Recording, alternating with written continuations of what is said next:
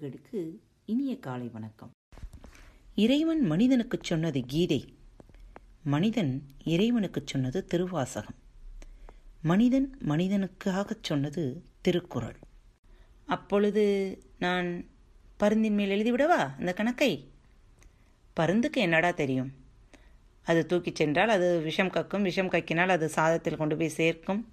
மக்கள் இறப்பார்கள் என்று அது செய்தது? அதனுடைய வேலை அது செய்தது. அதன் மேலும் அந்த கணக்கை எழுதாதே. அப்படியென்றால் கீழே சமைத்துக் கொண்டிருந்தவன் ஒழுங்காக அதை மூடி போட்டு மூடி சமைத்திருந்தால் ஒருவேள் கலந்திருக்காதல்லவா? இதில் எனக்கு மிகவும் பிடித்த குரல் யாகாவா ராயினும் நாகாக்க காவாக்கால் சோகாப்பர் சொல்லிழுக்கப்பட்டு. ஆம் நாம் நாவ் ஒன்றை அடக்கி ஆள தெரியாவிடில் நம் வாழ்க்கை மிகவும் கஷ்டத்திற்கு அல்லது துன்பத்திற்கு நம்மை இட்டுச் செல்லும் என்பது இந்த குரலின் பொருள். எனக்கு ஒரு கதை ஞாபகம் வருகிறது. ஒரு மிகப்பெரிய செல்வந்தன் தன் ஊரில் உள்ள மக்களுக்கெல்லாம் அவர்கள் வறுமையில் வாடாத அளவிற்கு பசியால் ஒருபொழுதும் அவர்கள் கஷ்டப்படக்கூடாது என்பது அவனது எண்ணமாக இருந்தது. அவன் ஒவ்வொரு நாளும் தன்னிடத்தில் இருந்த செல்வங்களை எல்லாம் விற்று அதில் வரும் காசை கொண்டு அந்த ஊர் மக்களுக்கு தினமும் உணவளித்து வந்தான். அவ்வாறு ஒரு நாள் உணவு செய்து கொண்டிருந்த பொழுது வானத்தில் பருந்து ஒன்று பறந்து சென்றது. அது விஷமுள்ள பாம்பை தன் கால்களால் கவி கொண்டு சென்று கொண்டிருந்தது. அந்த விஷமுள்ள பாம்பு அதனுடைய விஷத்தை கக்கியது. அந்த விஷமானது இந்த சமைத்து கொண்டிருந்த சாப்பாட்டின் மேல் உணவில் கலந்து விட்டது இதை யாரும் பார்க்கவில்லை. உணவு எடுத்து பரிமாறப்பட்டது ஒரு மக்கள் எல்லோரும் சாப்பிட்டார்கள். சாப்பிட்டவர்களில்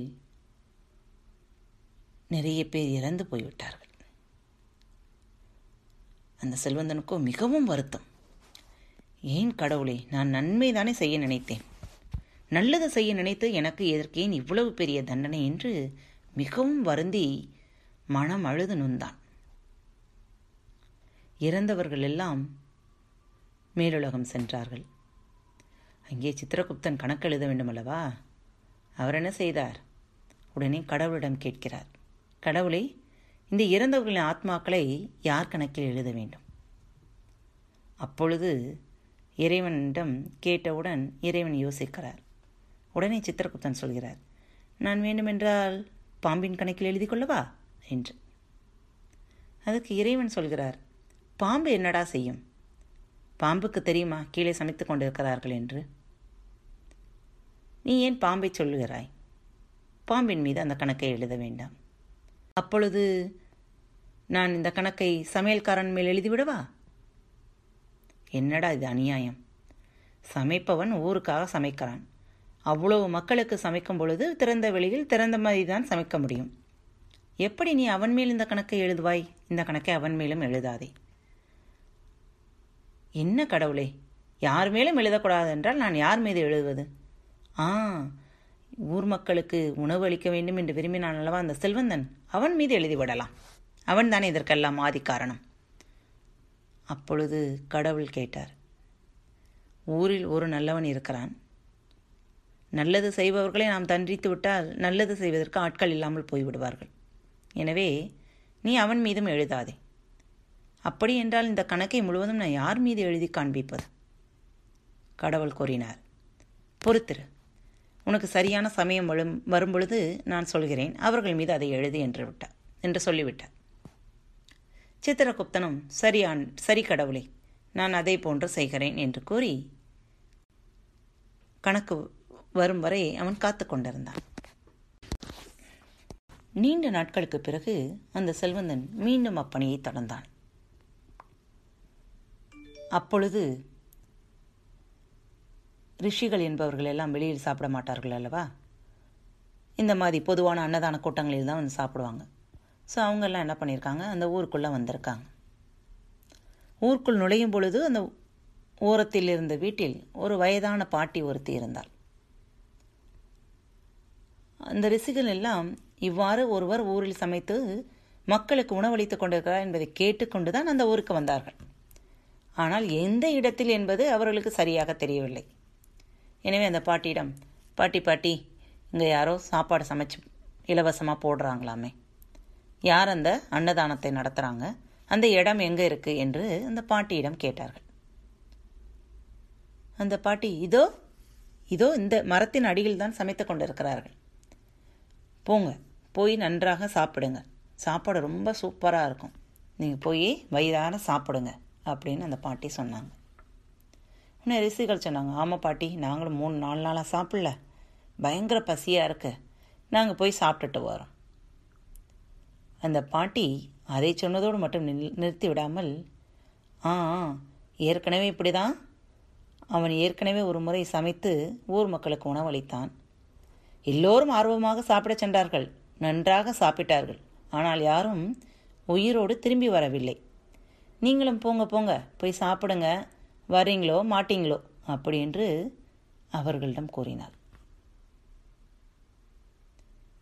இதில் ஒரு கருத்தை மட்டும் கவனியுங்கள். அந்த பாட்டிக்கு எதனால் அந்த விபத்து நடந்தது என்பது தெரியவே தெரியாது.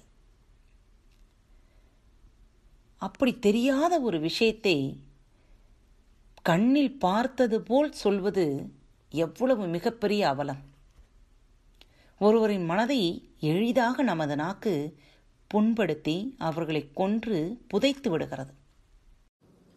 இந்த பாட்டி சொன்னதை கவனித்துக் கொண்டிருந்த கடவுள் சித்திரகுப்தனிடம் இருந்த இந்த ஆத்மாக்களின் மொத்த கணக்கையும் இந்த பாட்டியின் மேல் எழுதி என்று உத்தரவிட்டார். ஆம் அன்பார்ந்தவர்களே. நம்மில் எத்தனை பேர் நாவை காக்க ஒவ்வொரு முறையும் முயற்சி செய்து வருகிறோம்? ஒன்றுமே இல்லை. மிகச்சிறிய வார்த்தை தான் அந்த பொண்ணு ரொம்ப வாயாடிங்க. இது நாம் சிறு குழந்தைகளாக இருக்கும் பொழுது மற்றவர்கள் சொல்லும் பொழுது நமக்கு அது மனதை பாதிப்பதில்லை. ஆனால் அப்படியே சொல்லி பழகிய பலருக்கு நாம் எவ்வளவு பெரிய மனிதர்கள் ஆனாலும் அவர்கள் நம்மை பார்க்கும் பொழுது மிக எளிதாக கூறிவிடுகிறார்கள். இந்த பொண்ணு தானங்க. சரியான வாயாடி பொண்ணுங்க. அவர்கள் நமது நாம் வளர்ந்து விட்டோம். நமக்கென ஒரு இடத்தை நாம் அடைந்து விட்டோம். நம் குழந்தைகளுக்கு நாம் தாயாகி விட்டோம் என்ற நிலையில் கூட மற்றவர்கள் நம்மை விமர்சிக்கும் வாசகம் அந்த பொண்ணு ஒரு வாயாடி. எவ்வளவு எளிதாக அதை கடந்து சென்று விடுகிறார்கள். உங்களில் எத்தனை பேர் சிறு சிறு சிறு சிறு விஷயங்களுக்காக மனதை மிகவும் காயப்படுத்தியவர்களை நினைத்து வருந்தி கொண்டிருக்கிறோம். அவர்களுக்கு நாம் எப்பொழுதும் சிறு பிள்ளைகளாக இருந்து வளர்ந்த நிலைதான் அவர்களுக்கு தோன்றும் என்றாலும் நாம் எந்த இடத்தில் இருக்கிறோம் எந்த இடத்தில் அந்த வார்த்தைகளை அவர்கள் நம்மை பார்த்து பயன்படுத்துகிறார்கள் என்ற ஒரு இடத்திலிருந்து நாம் அவர்களை பார்த்தோம் என்றால் நமக்கு அவர்கள் மேல் வெறுப்பு தான் வருகிறது. சி நாயே என்று நாம் எளி மிக எளிமையாக அந்த வார்த்தையை பயன்படுத்த விடுகிறோம்.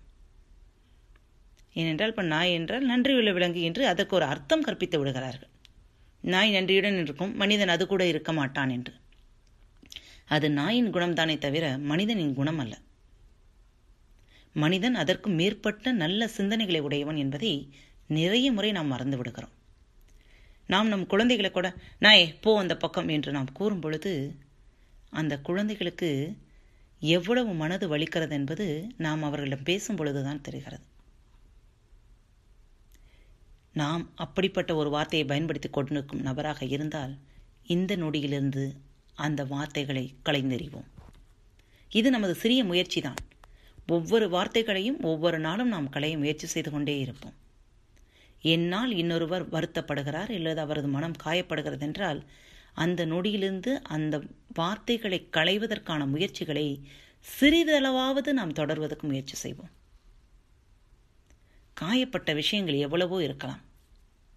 ஒரே ஒரு விஷயத்தை மட்டும் நினைத்து பாருங்களேன்.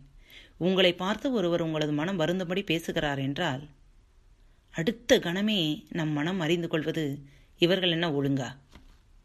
இவர்கள் யார் என்னை சொல்வதற்கு?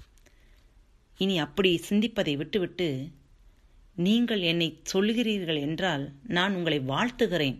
நீங்கள் அவர்களை திருப்பி வாழ்த்தி பாருங்களேன். வாழ்க வளமுடன் என்று சொல்லி பாருங்கள் அவர்களை. அவர்களே அவர்களாக மாறிவிடுவார்கள். நம்ம நிறைய பேருக்கு கோபத்தை அடக்கத் தெரிவதில்லை. கோபத்தின் விளைவு நம் உடமை முழுவதும் விஷமாக மாற்றி அதை வார்த்தைகளில் கக்கி விடுகிறது. உங்களுக்கு வேண்டுமென்றால் ஒரு சிறு ஆலோசனை. உங்களை யாராவது மனக்காயப்படுத்தி இருந்தால் அல்லது இந்த நொடி உங்களை காயப்படுத்தி கொண்டிருந்தால் ஒன்றே ஒன்றை மட்டும் சிந்தியுங்கள். அவர்கள் உங்களது ஆபத்து காலத்தில் எந்த இடத்தில் நின்று உதவினார்கள் என்று மட்டும். ஒருவர் மீது கோபம் வருகிறதென்றால் அடுத்த நொடி நீங்கள் நினைக்க வேண்டிய இடம் எந்த ஆபத்து காலத்தில் அவர் எனக்கு உதவினார். அவர்கள் செய்த அந்த சிறு உதவியை பெரும் உதவியாக நினைத்து அவர்களை மன்னித்து விடுங்கள். இதுதான் நீங்கள் அவர்களுக்கு கொடுக்கிற மிகப்பெரிய தண்டனை. இதை நான் மிக எளிதாக சொல்லிவிட்டேன். இதை செய்வதென்பது மிகவும் கடினம். இதை சொல்லுகிற நானே ஒரு பத்து சதவீதம் தான் முயற்சி செய்திருக்கிறேன். மற்றவர்கள் என் மீது கோவப்படும் பொழுது நான் அவர்கள் எனக்கு எந்த காலத்தில் உதவி செய்தார்கள்? அவர்கள் என்னை சீனாயே என்று சொன்னால் கூட அந்த நிமிடம் நான் நினைத்துக் கொள்வேன். அவர்கள் எனது ஆபத்து காலத்தில் உதவினார்கள்.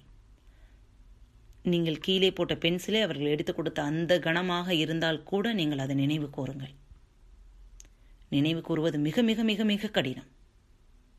ஆனால் வாழ்த்தி பாருங்கள். உங்களை ஒருவர் திட்டும் பொழுது அல்லது மனக்காயப்படுத்தும் பொழுது அவர்களை வாழ்த்துங்கள். வாழ்க வளமுடன் என்று வாழ்த்துங்கள். உங்களின் ஒவ்வொரு வாழ்த்தும் உங்களை பலமுறை வாழ்த்துக்களுக்கு உங்களை வாழ்க வளமுடன் என்று வாழ்த்திக்கொண்டே இருக்கும். இப்படிக்கு உங்கள் அன்பு தோழி.